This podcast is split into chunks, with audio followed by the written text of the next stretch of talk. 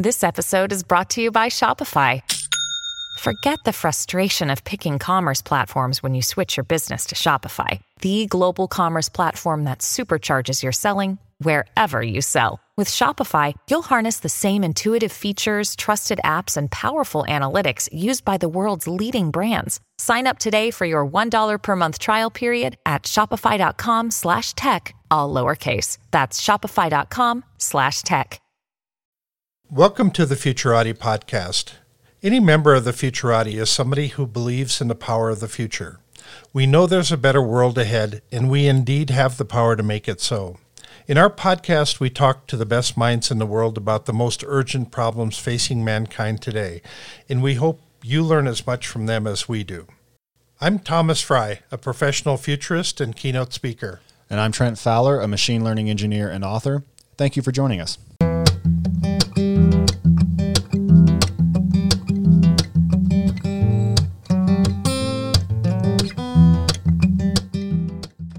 Good evening, everyone, and thank you for listening to the Futurati Podcast.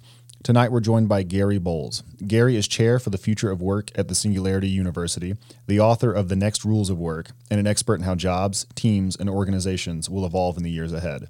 If you enjoy this interview, please don't forget to like the episode and subscribe on YouTube or wherever you get your podcasts. And don't forget to check out our website, futurati podcast dot com. Gary, thanks so much for coming on the show.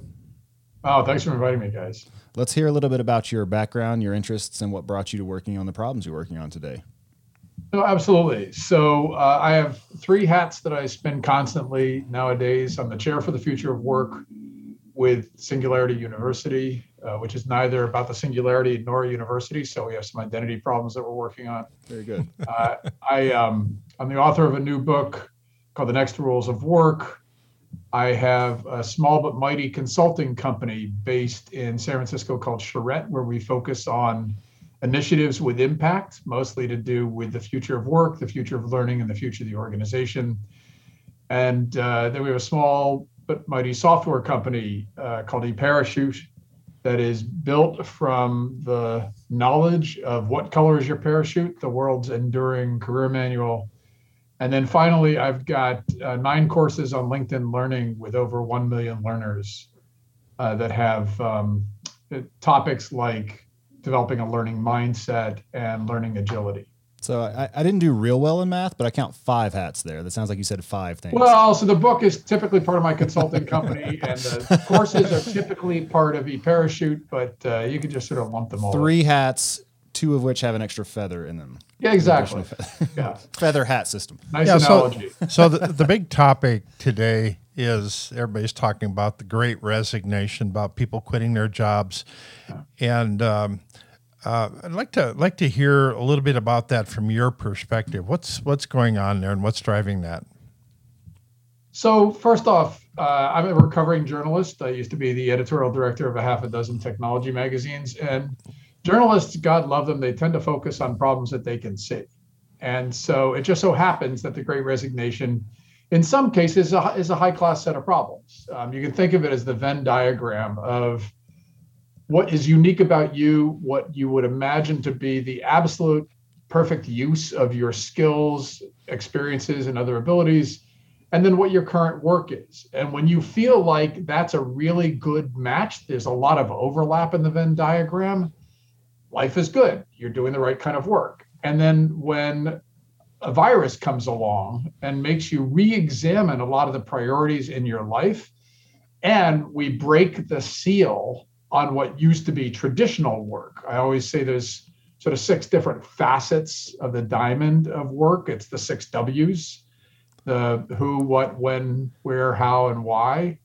And the where, when we broke the seal on that, we said, oh, you know, you don't have to do that horrible commute anymore. You don't have to go to this, you know, cubicle farm.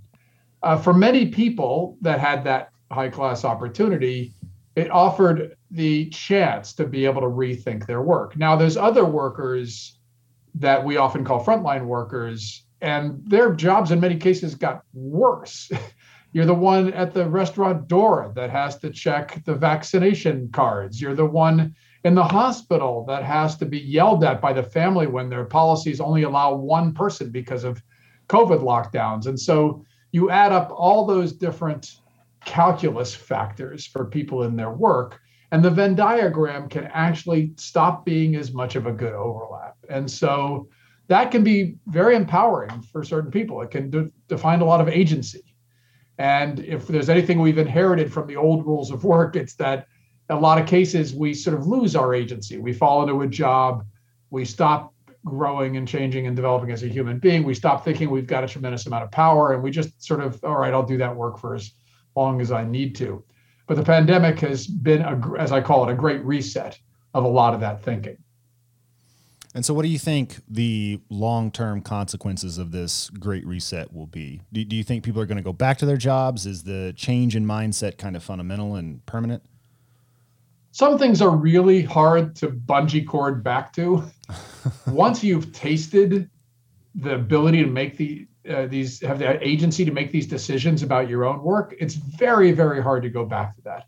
Once you've tasted the relative amount of freedom of being able to work from home and choose your schedule and coordinate and collaborate with your team members about when and with whom you're working on any given day or hour or week, all of those things are very difficult to snatch back from workers once they've had them. So if you've felt empowered because of this great reset, then chances are really good you're going to continue to leverage that power. The challenge for many of those who lead in organizations is that they were trained in the old rules of work, command and control, hierarchy. If I see them, I can, I call this management by surveillance. If I can see them, I can control. I know they're doing their work. And when I can't see them, oh, maybe they're not doing their work. And many companies, it was a, an epiphany to find out that productivity could actually increase if you weren't there constantly urging them to do the next thing. So that's going to be a challenge for many who lead in organizations, is especially in companies like financial services firms. The C E Os have announced, oh, we're coming back to the office. And the workers have said, not so fast. No, we're not. We will leave. Yeah, I just had a dental appointment, and that's one of those that you can't do virtually. Well, not yet. I, I mean, I, with, I wish with, you could. With telemedicine, which is ma- progressing by leaps and bounds, some someday they'll be able to. Yeah, maybe work have from a home. drone drone fly over and work on my mouth. I don't yeah, know about the it. The problem is you got to get lots of sharp things at home to poke yourself with, uh, you know, and, and I don't know how many people are actually going to do that. They just send you a YouTube video, like do the things in this video, and your mouth will. Yeah, fly yeah, right. Yeah, here's here's a bunch of sharp objects you could use while you're doing it. So yeah. so we. We, we looked at this from the perspective of, of the workers, and, and they have been kind of the star of the show. But given your consultancy and some of the, the work that you've done on how organizations will change over time, how do you think organizations are permanently different as a result of the Great Resignation, the Great Reset? So C E Os ask me all the time, why are all these people walking into my company now asking about purpose? Like, what's up with that? I, I, nobody ever asked me what the purpose of my company was before. And why is it that they walk in the door and on day one, they're asking about purpose, and on day two, they want to be in charge. Like, they want to define their own work hours, and they want to determine which problems they can fo- focus on. And they want to determine who they want to work with. And so there's all this agency going on. So those who lead in organizations, and incidentally, you'll probably notice I haven't used the word leader once. I think we've lost the meaning of, I, I call it the leadership industrial complex. We've we've got a chain of, of an endless list of books going back to In Search of Excellence in the nineteen eighties, where we have this mythical belief that if you're just the perfect leader, that everything in the world and everything in your organization will be just fine. I use leading as a verb. Um, I say those who lead in organizations, because I think this is a sea change. I think what's happening is those who lead within organizations, and that can be what we used to call a manager, and I call a team guide with just a single team, or it can be a person who actually is responsible for a much larger group within the organization. But I think it's a sea change, because this shift towards a focus on purpose, having more and more agency of human beings, breaking the seal on uh, what's often called remote work, but I call distributed work, and being more responsible for the whole human being. Uh, I show in my book a picture of an iceberg. I say, if you're somebody who led in an organization, you used to believe you were only responsible for understanding this tiny little bit about that human being above the waterline, this tiny little skill set. And that's what I hired you for. And that's all I care about, to know about you. And then on the first Zoom call, you're looking into the home of this person that you've worked with for years. And you say, I didn't know you have kids. I didn't know you have a dog. You've got a guitar on the wall. You play guitar. You've got a sick ad. None of those things, as far as we were concerned, below the waterline were either our responsibility or needed to be on our radar screen. And now in the pandemic era, we've realized, oh, these are whole human beings and we're responsible for them.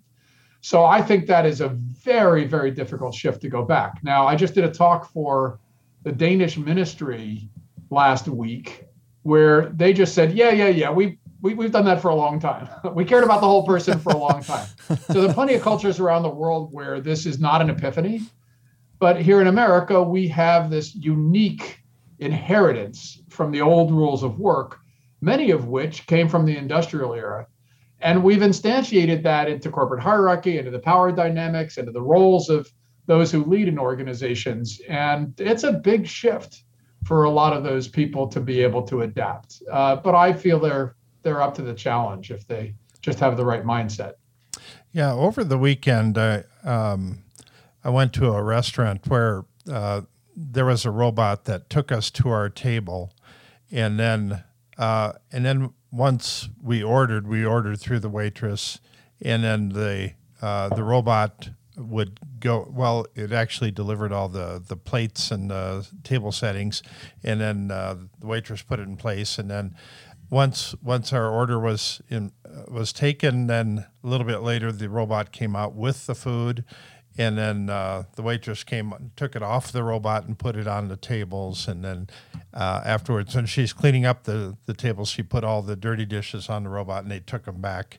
And so uh, it wasn't a replacement at all for people.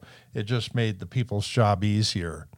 Um, and so we're, it seems like we're seeing a lots of additional automation, and all of this is going to get Uh, in, in place incrementally, not not just all at once. And so, what what's your uh, kind of take on the the changing pace of automation as a result of all this? So first off, uh, like you guys, I'm I'm sure, I'm sure you're a fan of uh, William Gibson's uh, famous phrase: "The future is already here; it's just not evenly distributed." Yep, right.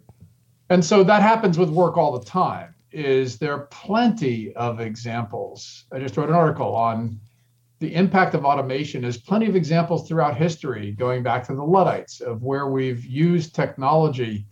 Aristotle was afraid that we were going to come up with some kind of robot that was going to play the lyre or that was going to do the work of slaves.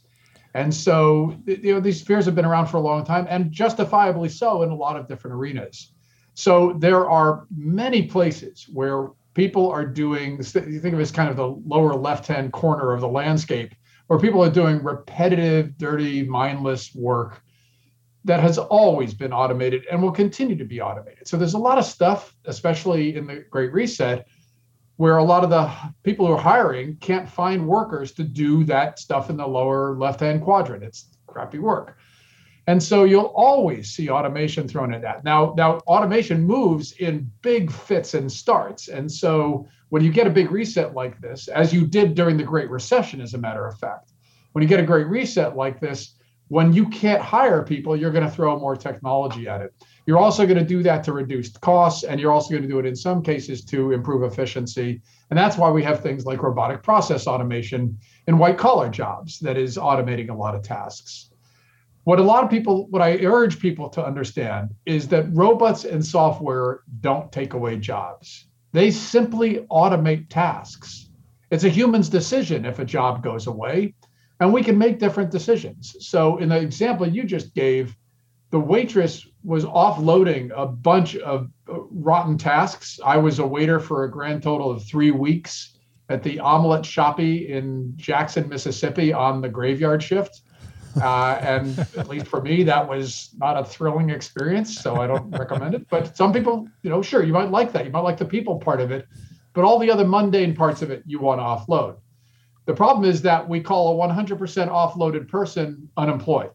So you need to continually, as an employer, make the commitment that you're going to train and retain those workers to keep on doing the new and interesting stuff. and not just keep throwing a whole bunch of automation so that you don't need human skills anymore.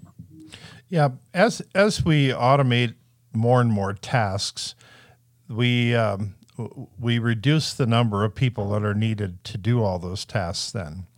Um, and so I, I, I like to use the um, the example of somebody that's a meter reader that would go out and read the meter on houses or businesses. And as soon as that gets automated and the information gets sent in wirelessly, then a person no longer has to go out and read those meters. But the meter readers did a lot more than just read the meters. And so pieces of their, their job got eliminated and the whole workload got redefined. And naturally it can be done with fewer people, but it it uh, the job itself doesn't go away. Um, and so I, th- I think we, we see a lot of that moving forward in the future, and whether it's uh, toll booth operators or parking lot attendants or things like that, lots lots of those get automated down to uh, a lot less. Um, so where the people that were doing those jobs in the past, where, where do they go? Um, how do they upskill to a new profession then? So a couple things. So, so first off, there are plenty of opportunities in many organizations. If an organization is of any size, we've been automating tasks for forever.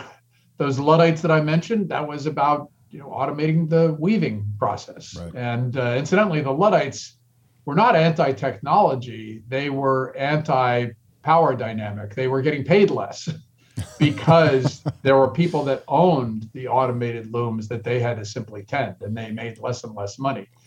So, so long as a hirer is continually making the commitment that that work will morph, that is, you're losing a certain number of tasks and gaining a bunch more, and hopefully higher end tasks that you're paying better, you're being paid better for, everybody wins. It's in the United States, especially, we have a peculiar form of work economy where we tend to treat those people as discardable. We are not investing in training them. And so first step, the organization needs to take that responsibility. Second step, individual needs to take the responsibility.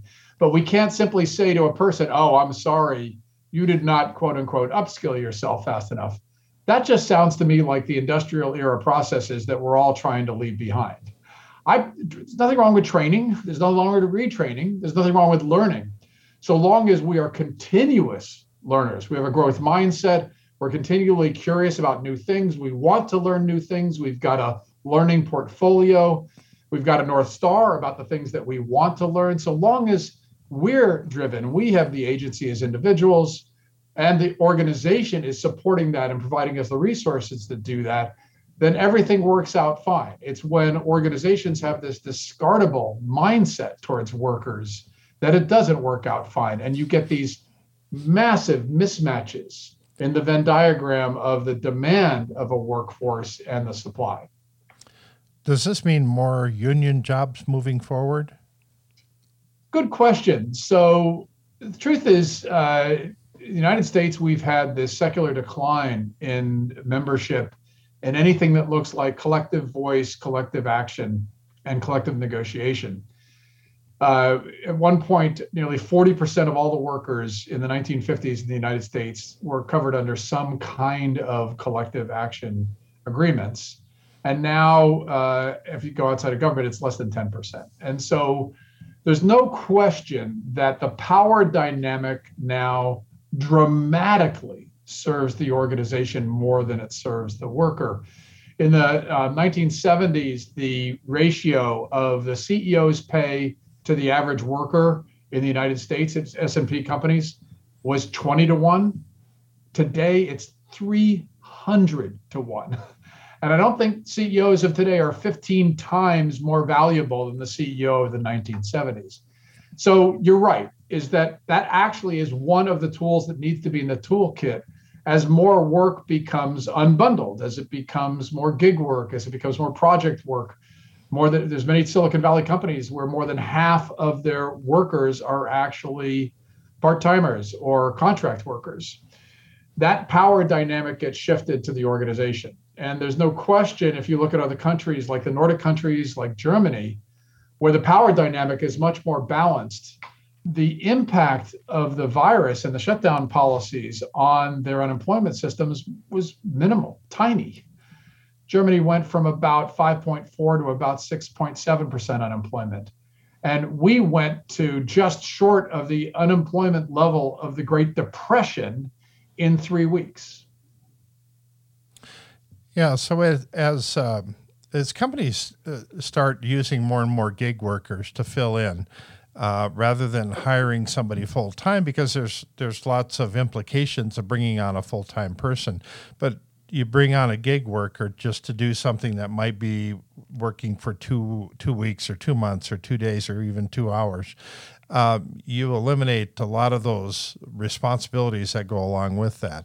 And and so at the same time, though, the, the company itself starts to lose a lot of the institutional knowledge that gets built up around the workers that are part of the workforce there. Um, how much do you see that as being a problem moving forward? So uh, gig, worth, gig work giveth and gig work taketh away. So there's, there's a, uh, we said we're going to talk about religion. So, okay. So, so there's, there's a, there's a whole bunch of positive aspects for individuals and organizations when you atomize work, when you unbundle it and break it apart. So you get, for the individual, a tremendous, a tremendous amount of autonomy, a lot of flexibility, a lot of choice. And uh, and that also means mobility potential, because if you don't like the work you're doing for one client, you can shift to another one very quickly if you're considered to be in demand. For the organization, it provides also flexibility. It means far less of the commitment that you're talking about. Uh, uh, and uh, and it certainly means that you have the ability to get groups of people to dynamically bind around problems in ways that if you've got long hiring practices, you could never do before. For the individual, what do you lose? You lose stability, you lose certainty, you, lear- you lose um, uh, commonality of income, and uh, and you lose a lot of power because you're not an employee anymore. You don't have a vote. And so so that's there are there are ways to solve that. Uh, and then for the organization, what does it lose? You're right, uh, institutional memory. It loses a lot of the engagement with the organization. And it loses an awful lot of the linkages, human linkages between people, because they're seen as disposable. You get essentially two different classes. And so uh, Europe is, you know, the Europe E U is trying to solve this in a number of ways. They just passed a couple of laws that said, well, companies, I'm sorry, you get all these benefits of these gig workers. You've got to pay them micro benefits. You've got to pay them micro leave. You have to be able to pay into pools, because you've been essentially benefiting from not having these responsibilities that you had with your day workers. And all of those things are beneficial to the workers without them losing a single thing that they get in terms of the benefits from before. So this is simply the way that we as a country in the United States have accepted the way the, the power dynamic designed into two-sided market platforms. Think of it this way. There's only three players when you use Uber or DoorDash, or there's only three players. It's demand, that's you, the customer. You're the one that's ordering the food. It's supply, that's the messy, expensive human, the worker, and it's the platform. Two out of three will always win, the demand and the platform, the customer and the company that is providing the access to the workers. The workers will always lose because they are the supply. They, you're going to continually have downward compression on wages. They're going to continually have poorer working conditions because the customer is king. The, the platform will always try to benefit the customer so it can make its own money. So these are all fixable problems. And the E U has decided, yeah, we want to have some control over that. And the United States, especially in the state of California, where we've actually passed laws that or, or, or for, forfeited laws to change that power dynamic, uh, we let the platforms make those decisions. So in, in the movie industry, the way the movie industry has worked for years is whenever a mo- movie project comes into play, it attracts writers, directors, camera guys, actors and actresses, and makeup people, and they all come together for this project. As soon as it's over, they they organically dissipate and move to other projects wherever they're located. Um, They've somehow managed to unionize the guilds so that um, so that they're not um, kind of left out to fight for their own uh, survival all the time. And and I, f- I find that interesting because as we create this whole new generation of gig workers, it would seem like there's the potential for uh, new kinds of gig worker guilds to be formed and coming out of the woodwork. What what's your take on that? Yeah, absolutely. So they they work really well in verticals. They work well in specific industries, and they don't work as well with horizontals. And so again, the platforms benefit. The more you are segmented and you do not have the capacity to be able to do any kind of collective voice, collective action, or collective bargaining, then the power dynamics stay shifted towards the hirer or the platform. So you're exactly right. I point to the um, entertainment industry all the time as a great example. What people who work in that arena have accepted and embraced is what I call a portfolio of work. You've got a network. That network is continually sending you market signals about what opportunities there are, what projects there are. The projects themselves, they're called movies. They're designed so that they have a start and an end, and there is an arc, and they need certain talent inserted at different points. And it's a, a creative process. So there's, you know, there's a chance to be able to do some uh, collaboration and co-creation. And then hopefully your sensor network has told you where some of the next projects might come. And you have hopefully built the skill set to be able to manage a portfolio of work. Well, some talented programmers do this, some project managers do this, but for the most part, there's many industries where we simply don't have that built up skill set to be able to manage a portfolio of work. And we also don't have the history of collective voice, collective action, and collective bargaining that you can plug into. So we, as individuals, we have to have more agency. We've got to seek out others like us in verticals. And then over time, we've got to build more of that connective tissue across horizontals. And there are some great attempts to do that. They're simply not scaled as yet. So, so would it be fair to say that the movie industry is perhaps not uniquely well-suited, but pretty well-suited to solving this particular kind of problem, this collective action problem with gig workers, and that part of the solution to it more broadly would be figuring out how it's worked and scaling up solutions that are promising? Yeah, absolutely. But I'll say there's one thing that's missing, which is, uh, and it does happen. Um, my, my wife was a Hollywood executive for a number of years, and so you do see sometimes where people that we're working on these movie projects end up getting jobs in some of the studios, right? So, but but the opportunity that many organizations are missing is to be able to thinking the mindset of like what I call a work net. If you think of this as a fabric of human beings in a range of different use cases, and at the core, they're what we call traditional employees, but there's a whole range of different use cases of contractors and gig workers and cloud workers and subcontractors, and all of that is a flow of human capacity to be able to solve problems and create value for the organization stakeholders. And if you have that mindset, what you're going to do is you're going to change your hiring practices because you will already have a lot of great indications about amazing workers who've worked on projects for you and who could dynamically bind around a set of problems, which you would call hiring, to be able to plug themselves into specific work groups. But that's a skill set. Like you have to, you have to have that mindset that that's the way you're thinking about it, is a flow of humans to continually coalesce around the problems for your stakeholders. And then you have to have a skill set for doing that. And you've got to take the responsibility for baking in all these other values that we're talking about. You can't just treat them as disposable workers. You've got to authentically engage them in the work of the organization. So you're right, that model is really useful. But I encourage those who lead in organizations to take it the next step, which is to also think about that this is a flow of humans that you can be continually plugging into a range of different opportunities. But you also have to make sure that the work is more problem and project centric. That's what a movie is. It's a, you know, we have to have a movie to ship to the theaters on a certain date or to stream online, and everything backs up from that. So that's the way that those who lead in organizations need to think differently going forward.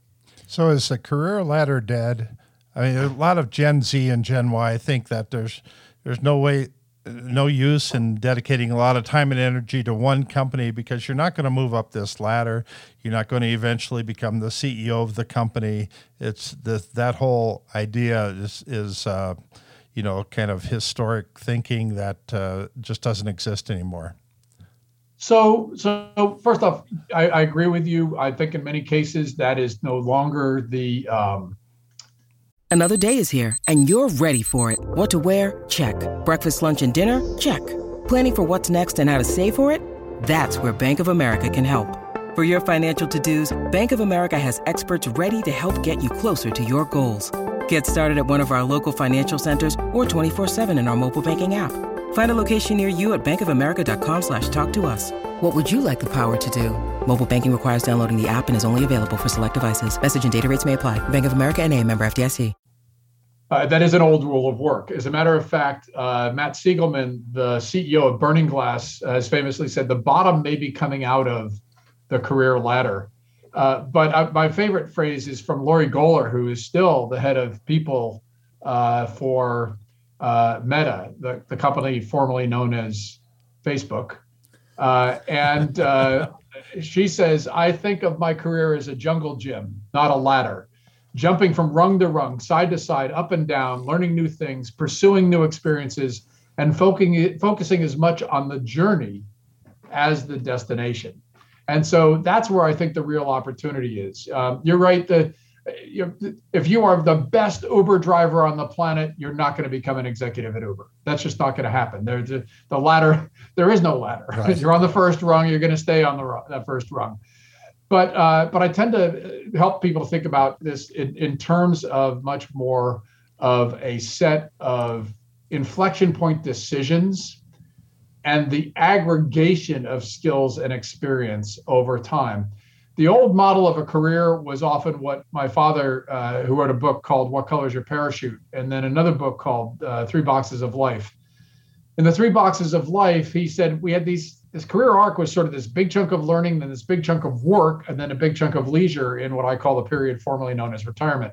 And when you're in the big chunk of work, it was essentially just a linear path, right? I mean, that's that's you were trying to keep on going up in a particular organization. Now, it's not that that's dead. It's simply that uh, young people nowadays, they see that the loyalty, the, the old rules of work, the, the, the connection between a worker and an employer has eroded. And so they understand that they have more potential mobility, especially if they have an independent skill set. But they also realize that the steps on the ladder that they were told over and over again in prior generations you had to follow, they see people leapfrogging that all the time and bouncing into new roles that had nothing to do with a linear career path. So sure, there are still organizations that encourage that. Uh, there's still a lot of sort of old rules hierarchies where the, you do come in at the mailroom and come out the other end at the C E O. It's just that's a reduced number of use cases. And it's also going to be increasingly challenging in the COVID era because all of the social cues, all the social fabric that you used to have when you were in a physical workplace, so many of those have eroded now. You may not even feel that level of connection with your coworkers if all you've ever done is to see them on a Zoom call. And so that is a new world order. That's a new, brave new world of work where we're asking a whole bunch of young people, especially, to come up with new ways to be able to continually aggregate skills and then find out how they can match up in an organization to the best possible work for them. And so that is going to be a new set of hiring practices for employers. It's going to be a new set of management practices for those who lead teams.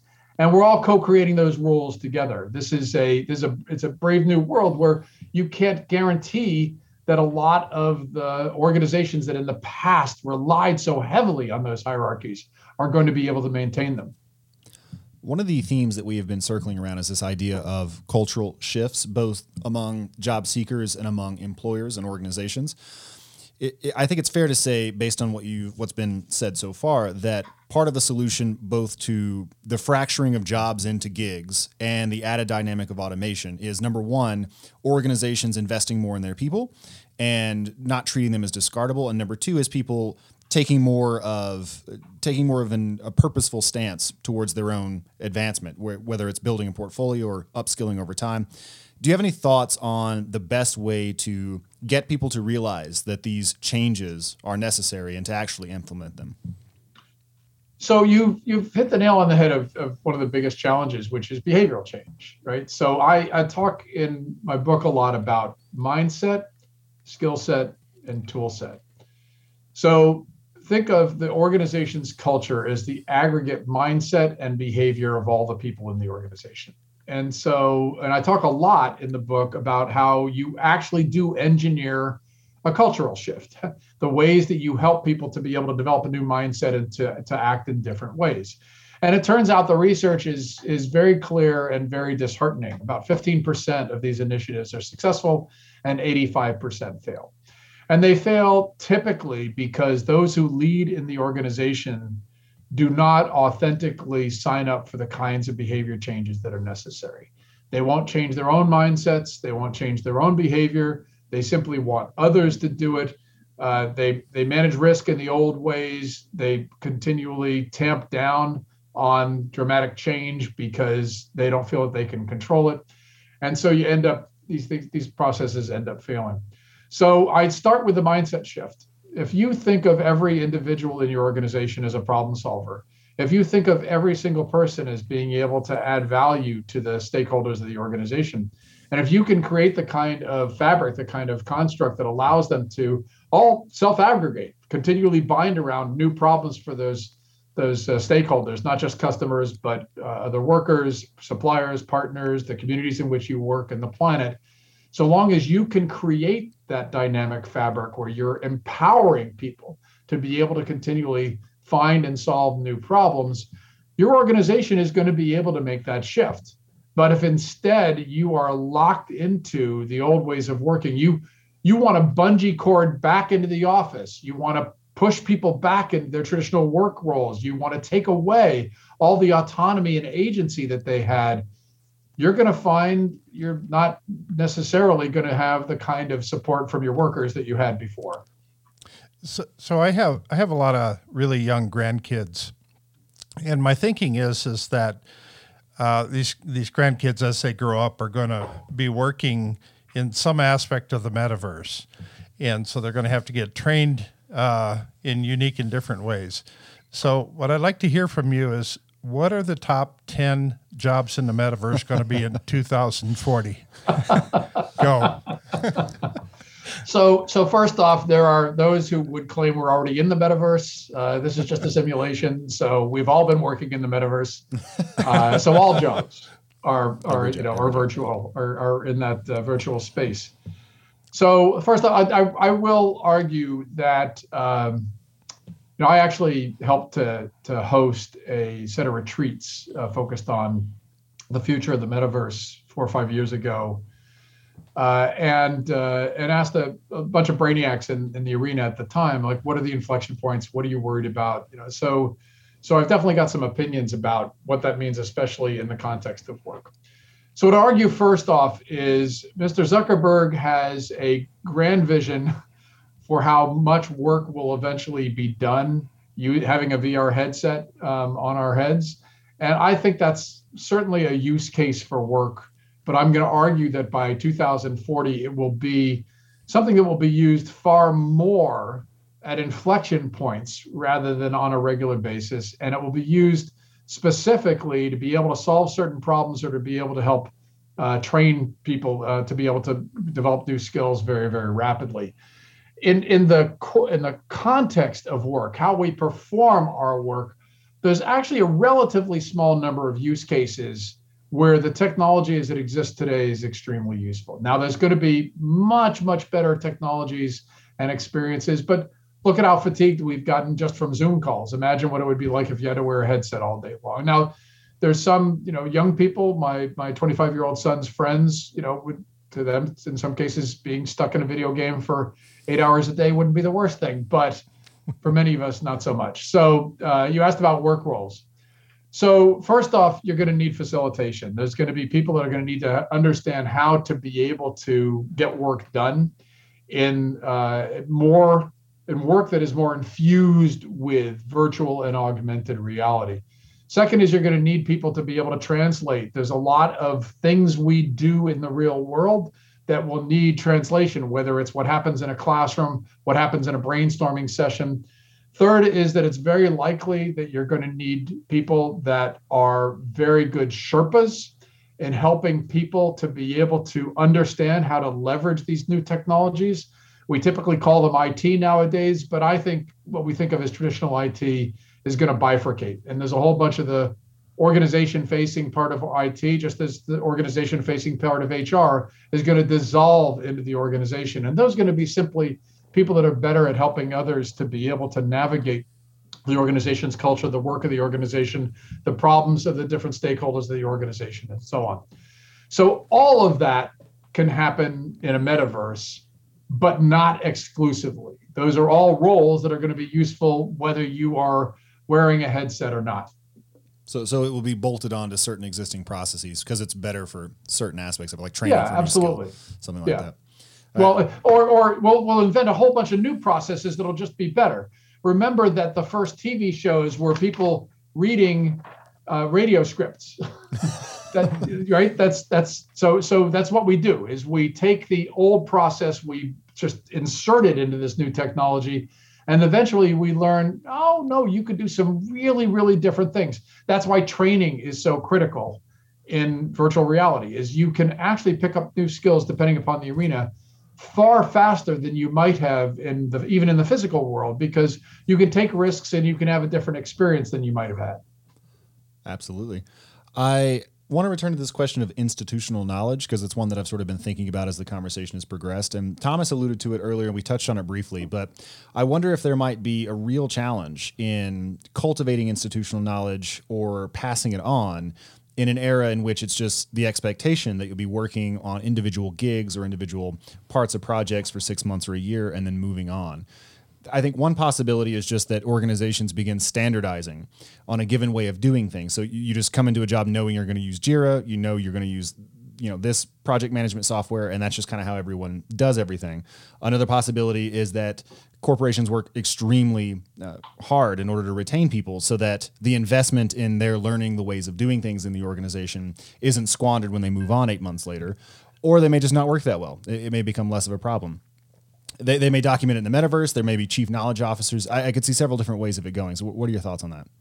So first off, I think all those use cases are true. Let's just look to some examples of organizations that have already done this, right? So uh, holocracies that are leaderless organizations or managerless organizations have been doing this uh, for quite some time. Um, Valve Software is sort of the poster child. And, uh, and so basically it's a set of agreements between people.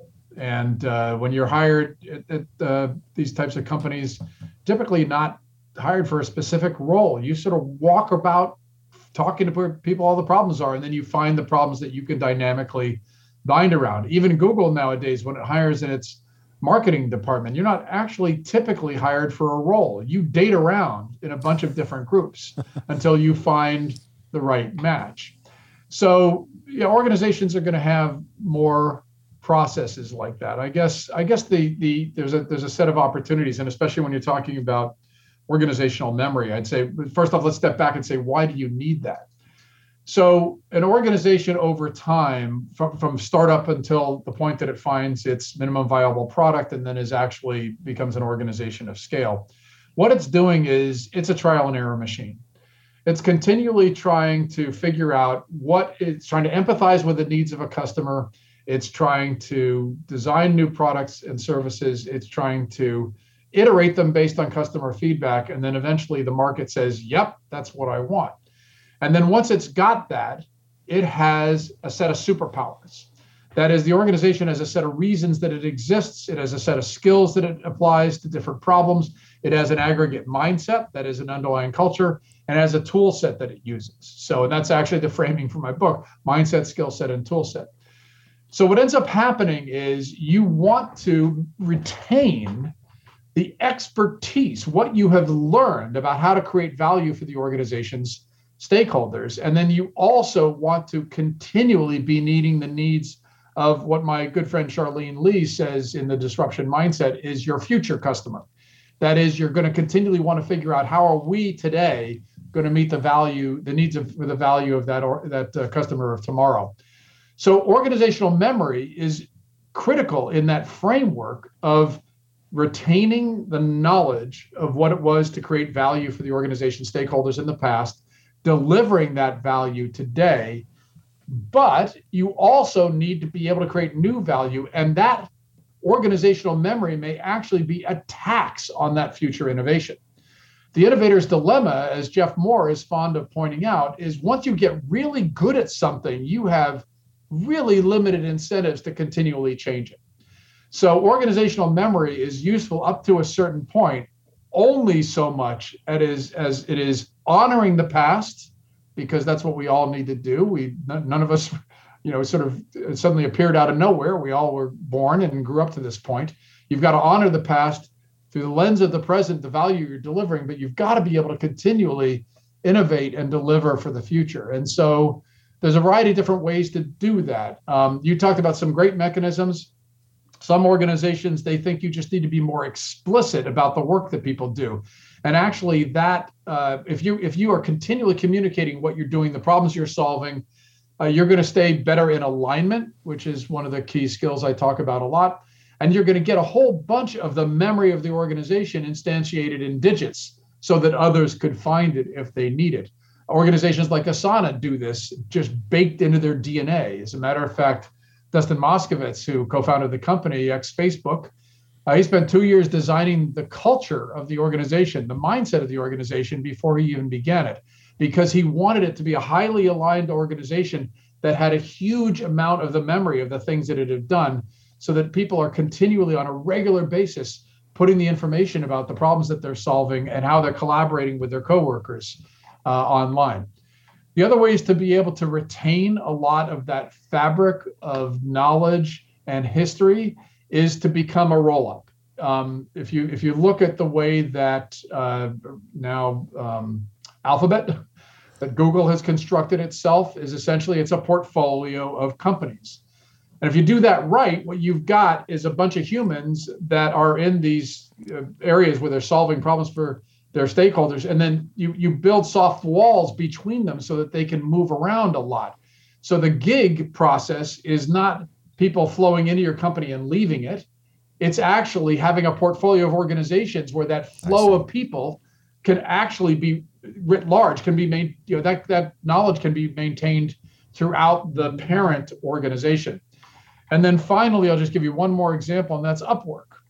Upwork has, at any given time, about twenty-five hundred people that work for the organization, and two-thirds to three-quarters of them are gig workers on their platforms, on their platforms, some of whom have been with some form of the company for fifteen years.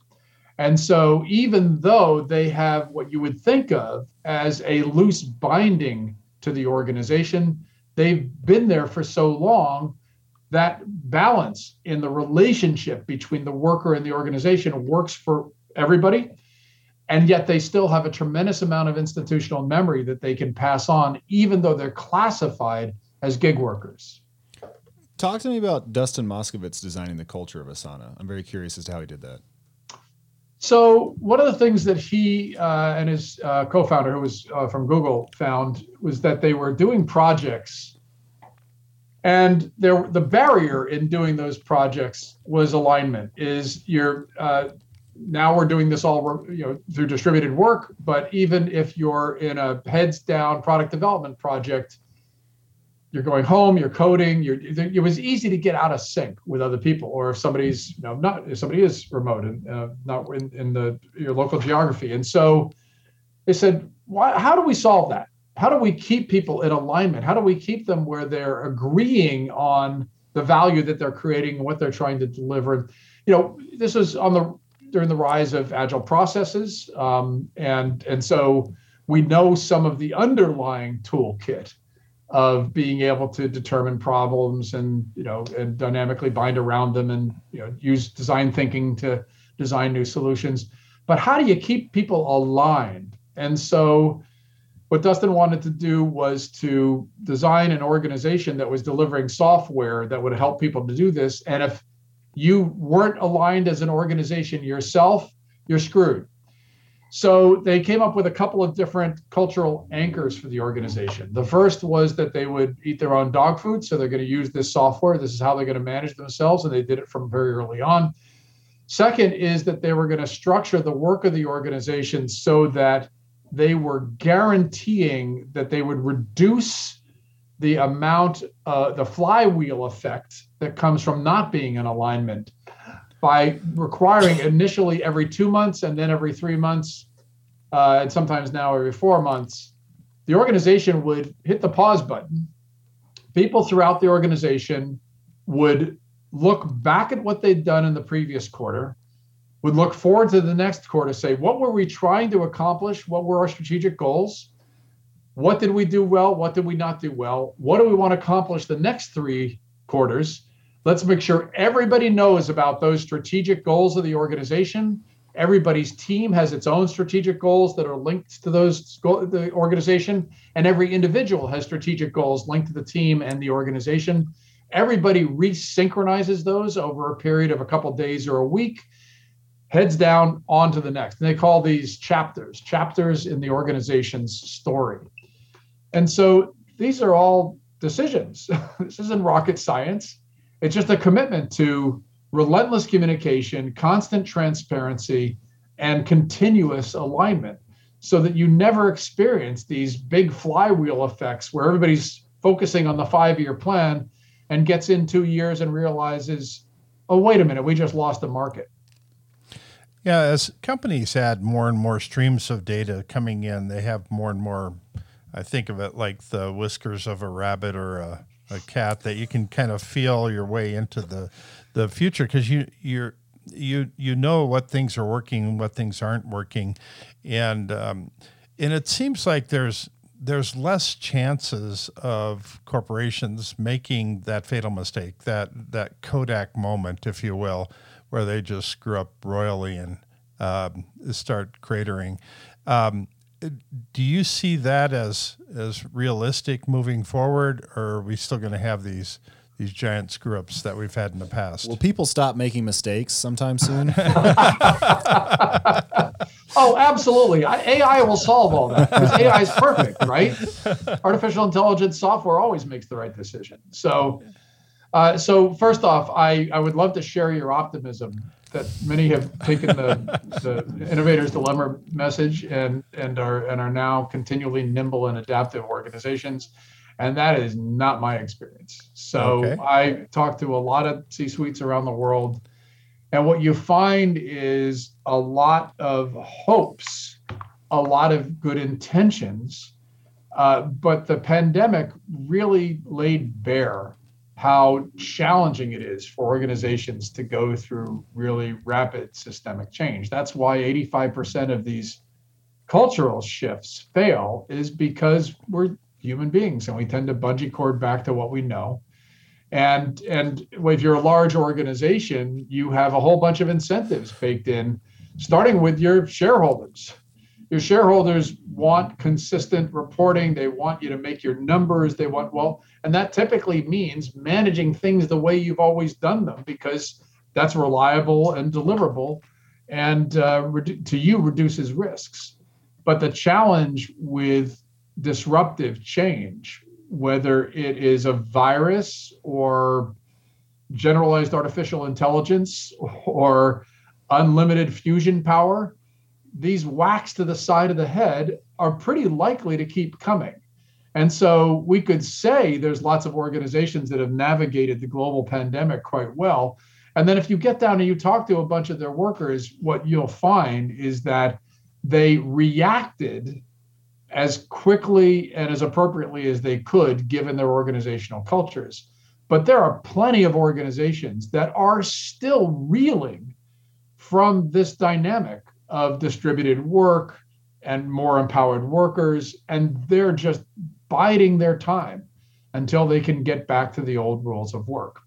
And so, no, I don't think we're going to stop making mistakes. What I do hope we've taken away is that so many of the mechanisms that we've been discussing about empowering workers, about empowering teams, about the purpose of the organization, about continually creating value for stakeholders, that those are all going to be great takeaways for those who lead in organizations. And they'll realize, listen, I got a tremendous amount of value from just asking good questions and empowering people to try to be as effective as possible in their work. And I didn't have to make all the decisions the way I thought I did in the past. So I believe that's a tremendous opportunity, but I do believe there's still plenty of industries to be disrupted and to be dramatically disrupted by exponential technologies and exponential change. And I don't think that the pandemic has been the kind of training wheels that many of those who lead in organizations are going to wish it had been. What do you think some of the whacks to the side of the head that are coming down the pipeline are? What are the emerging technologies you think will do the most to disrupt existing industries? So, so first off, I'll just talk about mechanics, and that's supply chains uh, or supply webs, is our understanding of the way that atoms, that bits turn into atoms, and then atoms get moved around. We've gone through a pretty big sea change. I just don't, I do a lot of lectures to um, organizations with global supply chains. And what I tell them is I, I don't know that we've gotten the right takeaways from this process, because really what you want is you want a new mindset for the way that bits get moved around the world and become atoms at the last possible minute. That is, I'm going to move the design for a product around to the place where it can be manufactured the closest to the possible production of need, and then reduce the amount of time and distance that those atoms need to go to get in the hands of a customer. I don't know that we've gotten all of those, those takeaways. So, so the first big whack to the side of the head is going to be how, how we move atoms around is going to, con, you know, th- there's a whole bunch of insights we still need to get.